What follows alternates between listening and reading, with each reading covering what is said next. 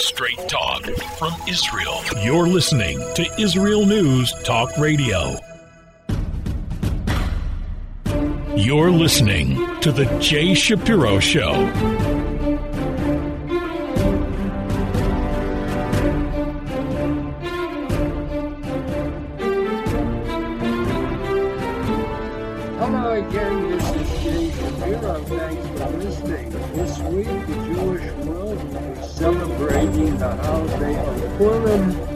It's a strange holiday because it's celebrated differently here in Jerusalem.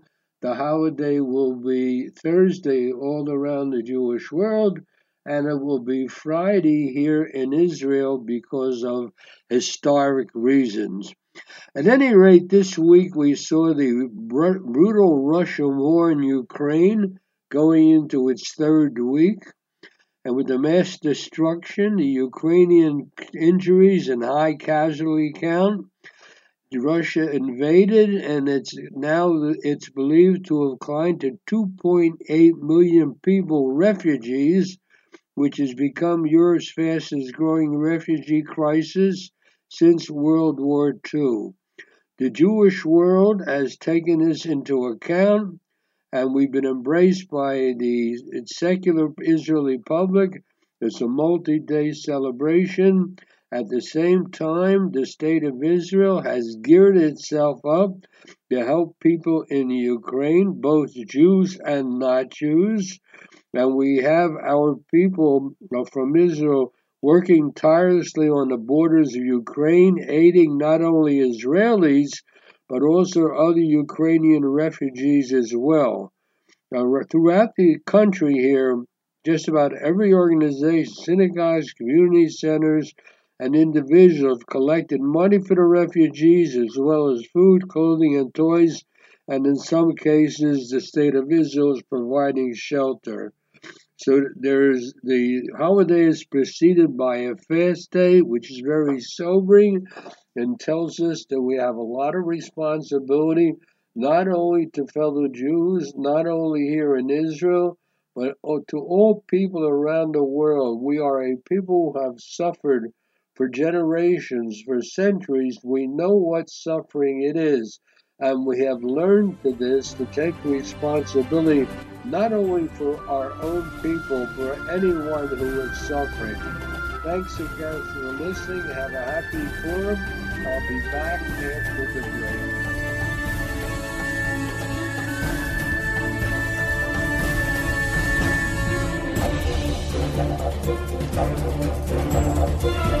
break.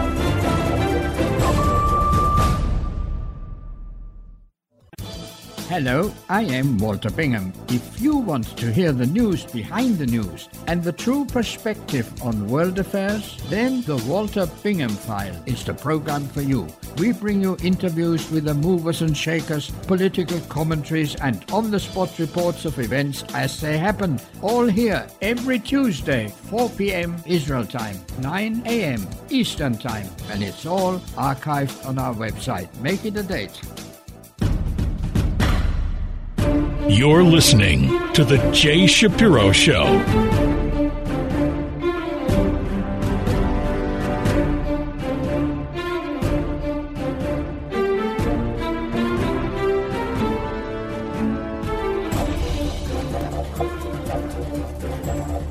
You're back with Jay Shapiro. Before I uh, continue the program that I had prepared, I came across an item just before I started recording, and it was a note that I received from a friend of mine, and I want to share it with the listeners. Uh, she attended what's called a Sheva Brachot. Sheva Brachot are the prayers that are said every day for a week after the wedding. And this was a Sheva Brachot gathering in honor of the wedding of Benaiah and Netta Dickstein. Benaiah's parents, Yossi and Chana, were murdered in a terrorist attack when he was seven years old. And uh, the, one of the persons invited was Natan Sharansky, the famous prisoner of Zion who was arrested in Russia and sat in jail for a number of years because of his Zionist activities. Uh, it, my friend wrote to me, it's too bad that only those, those in attendance heard Sharansky speak. And he said the following, which I want to share with the listeners. This is what Sharansky said. When I was growing up in Ukraine, in Donetsk, there were many nations and many nationalities. There were those with identity papers that read Russian, others said Ukrainian, others said Georgian, or others said Cossack. This was not so important since there was not much difference between them. The single designation that stood out was Jew. If that was written on your identity, it was as if you had a disease. We knew nothing about Judaism. There was nothing significant about our Jewish identity other than the anti Semitism, hatred, and discriminatory treatment we re- experienced because of it. When it came to a university application, for example, no one tried to change his designation from Russian to Ukrainian because it simply did not matter. However, if you could change your designation of Jew, it substantially improved your chances of university admission. Now, and I'm quoting Sharansky, this week I was reminded of those days when I saw thousands of people standing at the borders of Ukraine trying to escape. They're standing there day and night, and there's only one word that helped them get out Jew.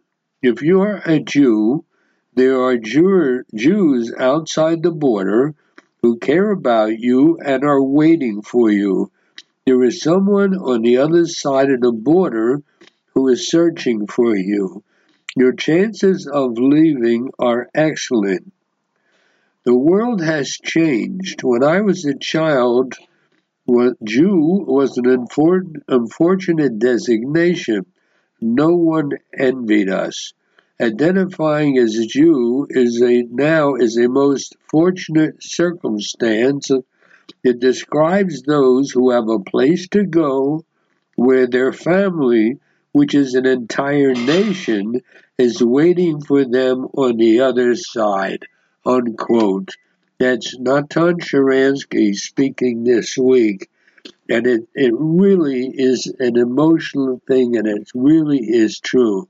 Today, to be a Jew and getting out of the of what's happened in Ukraine, you have a home and you have a place to go. So whether you're a Zionist or not, or whether you have different plans for the future of the state of Israel, the very fact that the state of Israel exists means you have some place to go.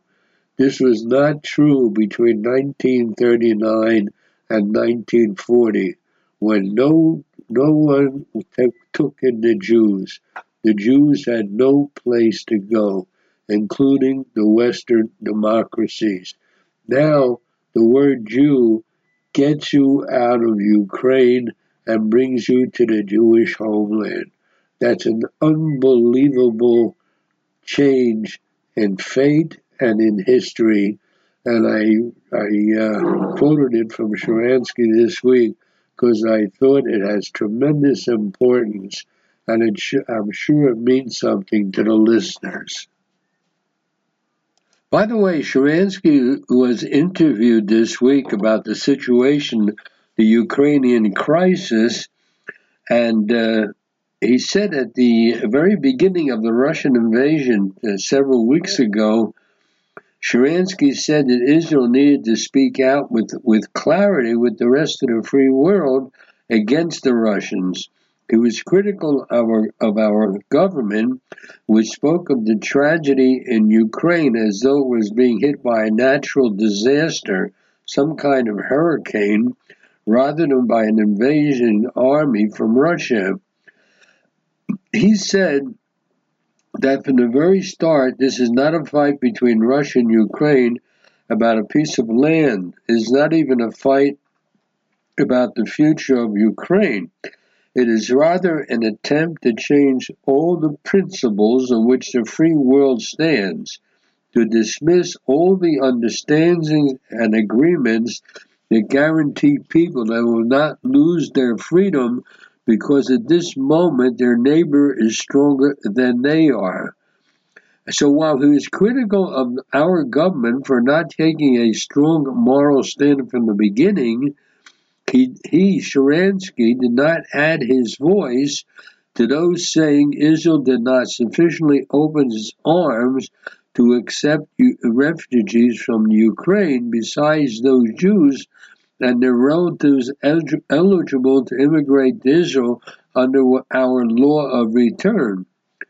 Sharansky said that there are millions of refugees and we can participate in assisting, but we cannot open our doors for millions of them. We didn't do it for Africa and we can't do it for Ukraine. And he further said, I don't think we have to go from one extreme to the other, from saying it's not our war to the other, from saying that's not our war, not our business, we have problems with Syria to the other extreme, it is our moral obligation to take in millions of refugees. Let's be practical. We can give a lot of assistance. We are giving some. We can probably give more.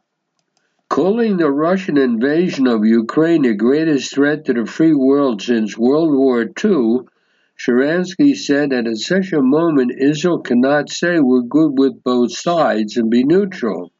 But he was asked, what about Syria? What about the argument that Israel cannot antagonize Russia because it holds the keys to the skies over Syria, which Israel needs access to in order to keep the Iranians from turning Syria into a forward base from which to, to attack the Jewish state? That is a very serious problem. Now, apparently, uh, Sharansky recognized the dilemma and acknowledges that this places Israel in sort of a catch 22. But here, interestingly enough, he claims he puts the blame on the United States and Europeans for leaving Syria for the Russians and for not taking a strong enough stand against Iran and for making agreements with the Iranian regime that will give it billions of dollars, even when the West has taken away billions of dollars to the Russians, which it, the Iran can use to build bases and transfer weapons to Syria. So, speaking of shoulds, Sharansky said that just as Israel should be standing more firmly with the free world against Russia, so too should the free world be standing more firmly with Israel against Iran and Iranian bases in Syria. We have to take care of our immediate national security needs, but at the same time, not to lose sight of a unique struggle with evil in, the in which the world finds itself today. By the way, according to Sharansky, Putin's Crimea grab boosted his popularity because Crimea holds a very special place in Russian history. This is not the case now with Ukraine. So there, he, according to uh, Sharansky, and it's interesting, he said there's no understanding in Russia itself of why this war is needed. Without a clear reason to explain suffering, Sharansky said it will be difficult for the population of Russia to be willing to put up with deprivations caused by sanctions. Besides, the Russians today are of a different generation than those who used to wait in long lines under the Soviets to enter supermarkets with empty shelves. This generation in Russia has become accustomed to a different standard. What Putin does understand is that the sanctions are giving him limited time to achieve his ends. So that is Sharansky's opinion about what's happening, and he's a man who really understands a lot of things about Russia. So I pass it on to the listeners for their consideration. We live in extremely difficult times, and we hope that our own government will know how to tread carefully. I'll be back after the break.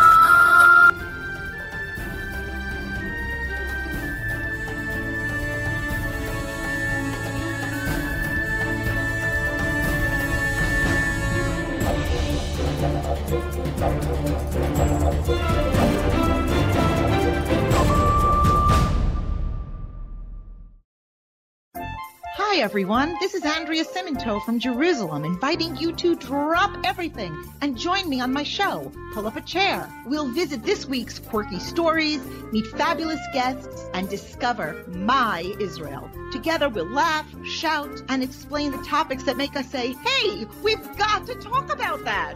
So get comfortable and pull up a chair with me, Andrea Simantov, every Thursday on Israel News Talk Radio. You're listening to The Jay Shapiro Show.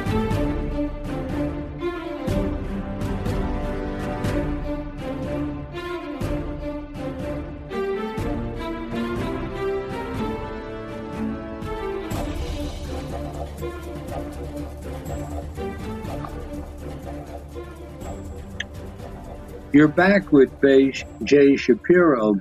Because the major item in the news is what's happening in the Ukraine. And Israel has come up with an interesting response that I'd like to publicize. Uh, at the beginning of the week, the cabinet in Jerusalem approved a wide ranging plan to absorb as many as 100,000 new immigrants who are expected to arise from Ukraine and also from Russia.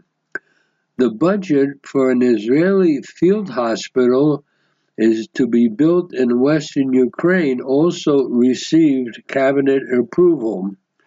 Now, the world is facing very difficult and very destabilizing times, and our government, according to our prime minister, is managing this complex crisis sensitively, sensitively, responsibly, and by trying to other help others as much as we can. Now, the aid is offered to those immigrating to Israel under the law of return which allows anyone with at least one Jewish grandparent to become a citizen of the state of Israel. Now, this, by the way, represents a problem because many of these people uh, who have one Jewish grandparent are not Jewish, according to halacha, according to Jew, uh, Jewish law, religious law and people have been coming here under the this uh, allowance of one grand one grandparent to come to Israel, and this has created, by the way, a tremendous complication because many of these people come here and they are not really Jewish according to Jewish law. And many of them, even though they become loyal Israeli citizens, such as serving in the army, they refuse to convert officially and formally. Now, this has created really a, a tremendous number of problems since they had a large immigration from uh, the Soviet Union 20 and 30 years ago. Uh, the children and the families are not interested in converting, and then you uh, develop an entire problem of intermarriage. And uh, there's uh, various uh, rules have been set up to enable people to uh, uh, undergo conversion, but there are two there are different uh, organizations handling the conversions. some that don't agree agree with others, and it's turning out to be a mess. And now, obviously, it's going to become an even greater, even greater problem because of the expected influx of people from Ukraine and probably from Russia also, who are simply not Jewish according to Jewish law. So, on the one hand, we want to welcome these people to save them from the problems they're having in Ukraine, but of course, we have we have to first to saving them and bringing them here, and then resolving the problems that are created by their coming here. So it's a, I think it's a very interesting problem that relates only to the state of Israel. Other um, countries can accept people in without uh, approaching any questions dealing with their uh, religious status. We have to worry about the religious status also because of the problem of intermarriage and marrying later later here in Israel. So right now our government here in Israel has passed laws including aid for paying rent and renovating buildings owned by the construction and housing ministry so that immigrants can live in them and search for available housing for the short term, which includes using uh, Israeli army bases. And in addition, our government will work to increase the number of modular homes available and also to ease um, the settlement of these people and uh, additionally uh, to uh, provide for the education for their children and so forth. All, all, the problems associated with a large number of new immigrants arriving in, in a very short period of time. And uh, that is a, that's something that's happened to Israel in the past. So uh, one would think that we're ready for these things, and by and large, the government is indeed getting prepared. And the government will also examine the needs of local governments here in Israel in, in fields of education and welfare, and in, in towns that are absorbing immigrants. The by the way, when all this was brought up in the Israeli uh, count, uh, cabinet earlier this week, there was something very controversial that happened, and uh, it more more or less marred the um, the discussion in the cabinet. For example, the Aliyah and Integration Minister accused her fellow ministers of hypocrisy. She, she said it's a hypocrisy of white people. By taking the wave of Ukrainian immigration seriously, but not needing the demand to immediately bring people who qualify under the law of return from Ethiopia the eco- economy minister said that um, accused the absorption minister of being a racist, and the interior minister Ayelet Shaked said that mayors want to host Ukrainian refugees, and in, in response, the finance minister Lieberman said some of the mayors only wanted Ukrainian women. And then the transportation minister criticized Lieberman, saying she hoped that such comments about women would never be made again. So it's interesting that in addition to helping those who qualify to immigrate under law of return, they want to give humanitarian help to the citizens of Israel who are here temporarily, temporarily for a few weeks or months until the situation calms down.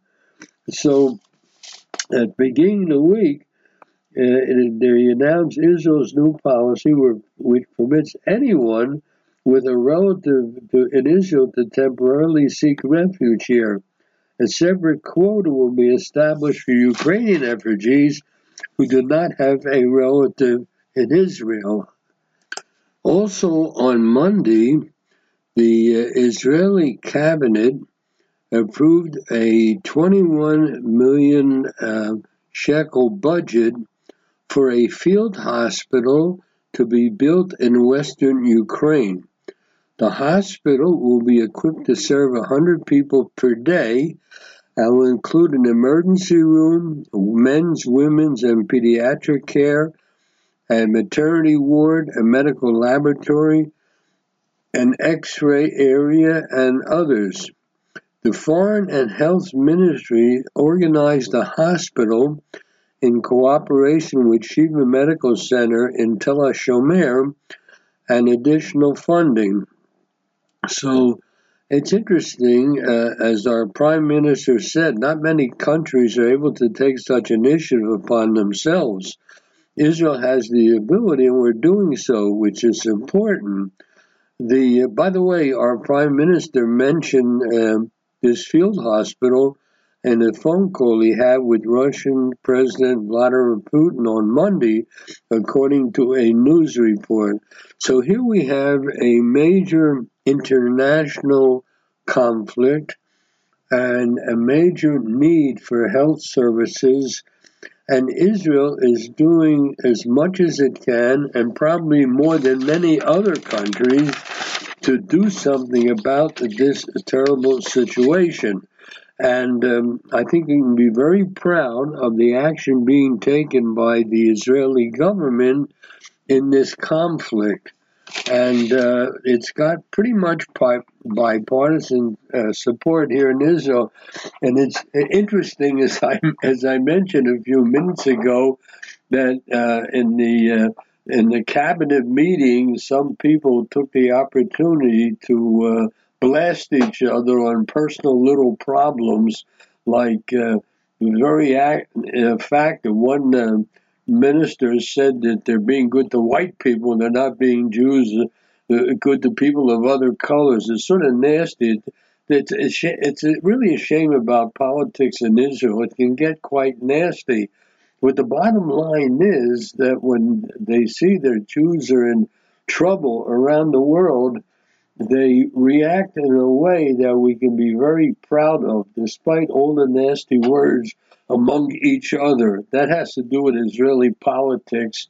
And I've, I've said in the past that politics is run like uh, it was for 2,000 years in the uh, diaspora when the only thing that Jews controlled was local synagogues and local organizations. and they got very petty sometimes about what was happening in their communities.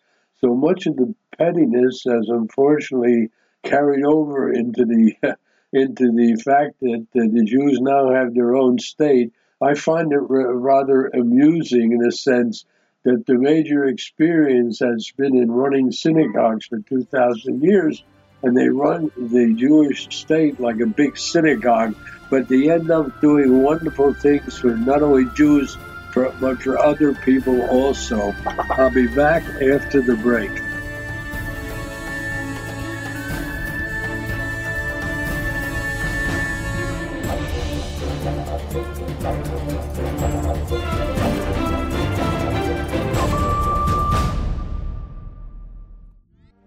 Shalom, I'm Leah Aharoni. Join me on my show, News from the Torah. Each Sunday, we'll use the weekly Torah portion as a prism for understanding the news today. Listen to news from the Torah to gain clarity about the times we're living in and to understand your own spiritual path in the process. News from the Torah every Sunday on Israel News Talk Radio. You're listening to The Jay Shapiro Show.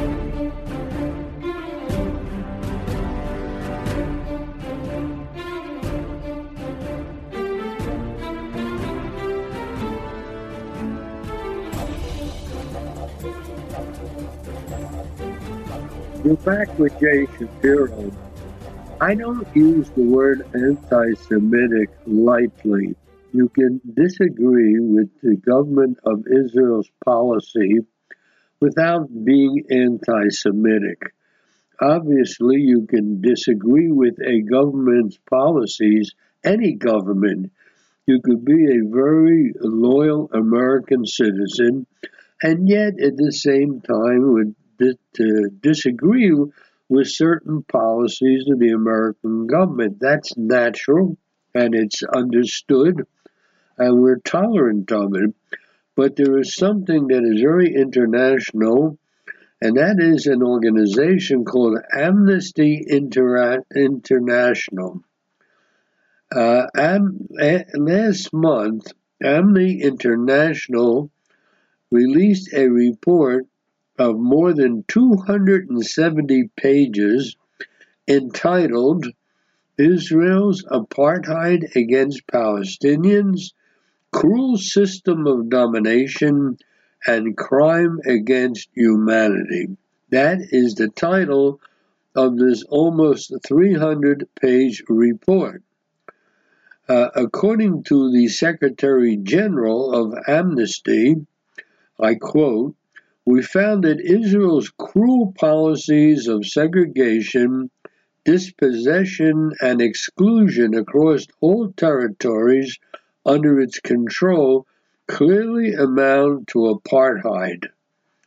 Uh, this was said by the Amnesty Secretary General, a woman named Alice Callamard.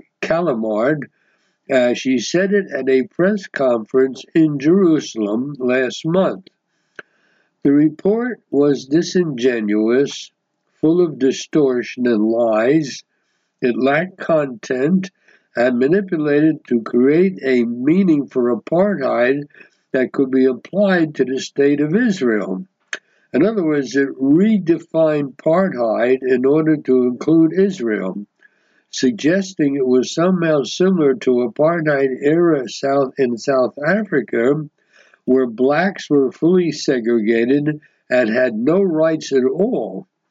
By relating to all Israel, the occupied Palestinian territory, which includes the West Bank or Judea and Samaria, as we call it, in Gaza, the report clearly referred to the pre 1948 boundaries. And that's quite interesting. The uh, they, this Callamard said, We recognize the existence of this Jewish state of Israel. We oppose and denounce anti Semitism and anti Semitic acts the world over. However, it's now clearer than ever that the goal of Amnesty International's report is the exact opposite of recognizing the right of State of Israel to exist as the world's only Jewish state. A, a story, a story was first published uh, by the Jewish Telegraphic Agency, and um, Amnesty's American director, someone named Paul O'Brien, was quoted as saying during a talk to a Women's National Democratic Club audience that the bulk of American Jews do not want Israel to be a Jewish state, but rather a safe Jewish space based on core Jewish values. That's what his wording was.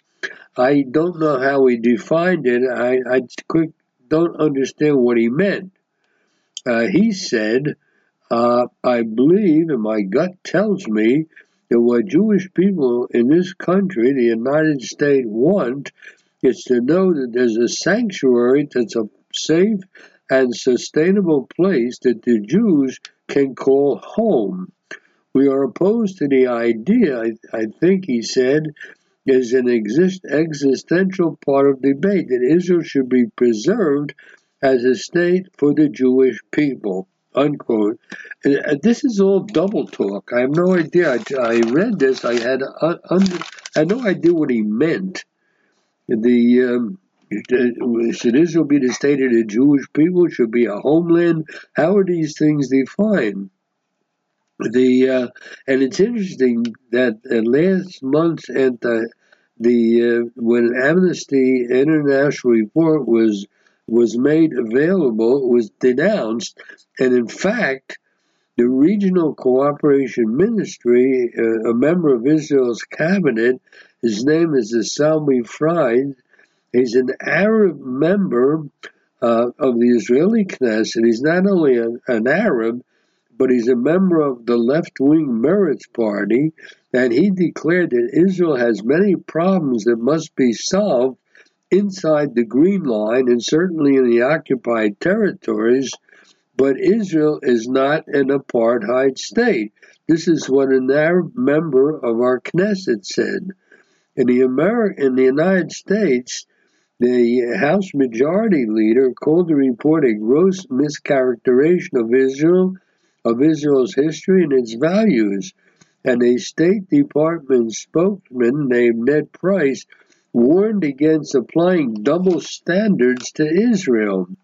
Most Jewish organizations also rejected this almost 300 page report, but uh, it's it, this fellow um, O'Brien, who's not Jewish, uh, he he said he seems to be hoping that by changing the conversation and repeating the apartheid lie enough times, he can create new facts. So uh, they're talking about exploring the Palestinian past and present and future, and Israel's own ancient past, its successful present, and its future as the Jewish state is of less importance to the group. Now, I have no idea what all this double talk means.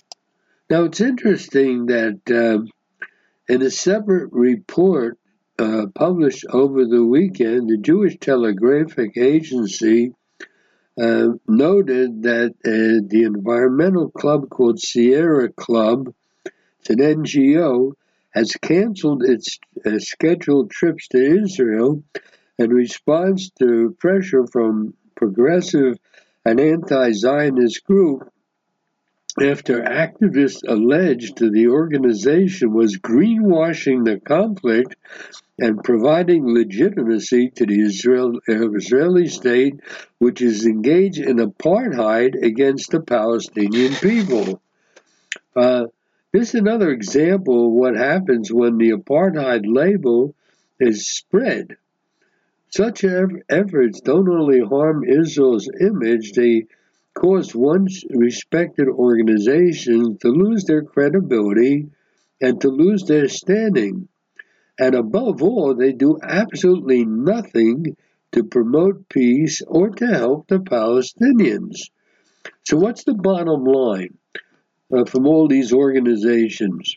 By criminalizing Israel, and ignoring Palestinian anti normalization and terrorism, these organizations and their progressive activists are encouraging more rejectionism and more terror. The Palestinian Authority will see no reason to make even basic moves toward peace as long as it believes it can erase Israel with progressive Western support. These lies themselves fuel further attacks both on Israelis and on Jews and Jewish targets around the world. The, so the bottom line is this the apartheid lie is not only a lie, but it's also a dangerous one. It causes a lot of organization who are simply unaware or choose to ignore the history of what's happening here in in uh, in the Jewish state, they ignore these things and they accuse Israel of all kinds of things, and of the of course the idea the word apartheid is one they love. Since there was an apartheid regime in South Africa from 1948 until around until the government changed hands, and became more liberal in the 1990s, the word apartheid has become a, a almost a curse word. It's something you use to blame other people or other countries, and particularly Israel. So you have a large number of uh, groups who don't uh, educate their peace, people about the real facts in the Middle East, the history of the Middle East, the history of Israel's wars of survival. People know nothing of these things. They only know that as a result of the Six Day War, Israel took over a lot of land that formerly had been held by, uh, particularly by Jordan, and now Israel is stuck with a large uh, Arab population, which reminds me, by the way, I saw something very interesting I happened to be uh, in the uh, uh, Hadassah Hospital in uh, Jerusalem earlier this week, and there are a very large number of Arab employees, either helpers or doctors or various medical assistants. And I was being treated for something minor, and one of the assistants was a young Arab lady, and I noticed wearing around her neck, she was wearing a necklace, and on the necklace she had a uh, sort of an icon showing the entire state of Israel as being part of Palestine. So there's something subtle going on there also. Uh, thanks again for listening. Until next time, take care of yourselves and happy Purim.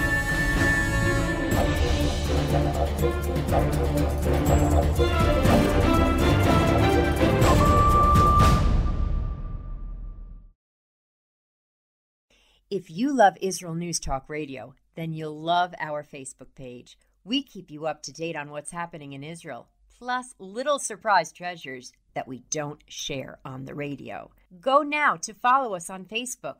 Just look for the Israel News Talk Radio Facebook page and don't forget to subscribe and follow us by clicking on the like button.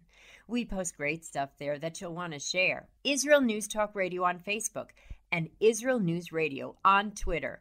If you're hearing this message, everyone else can too. Advertise with Israel News Talk Radio and get your message out to people. We'll build a personalized package for you. Contact advertising at israelnewstalkradio.com. Straight talk from Israel. You're listening to Israel News Talk Radio. Hey, this is Jake in Anchorage, Alaska, and I love listening to all the super interesting interviews and up to date information on what's happening in Israel. Hello, this is Anna King, originally from London, now living in Israel. And what can I say? Israel News Talk Radio is my cup of tea. My name is Bhaskar. I'm from India, and I love listening because you get to know the truth and wonderful voices from this lovely country. Mom! Okay, wait a minute. Hi, this is Chava Dax, and I'm calling for the rolling hills of Ma'ale Adumim, just north of Jerusalem. I always listen to Israel News Talk Radio to get all the latest news and commentary and to keep me up to date every day. This is Sarah Dax from Ma'ale Adumim, and I'm 12. I wish Israel News Talk Radio was boring so my mom wouldn't listen to it all the time. Mom! You're listening to Israel News Talk Radio. News, opinion, and more. You're listening to Israel News Talk Radio.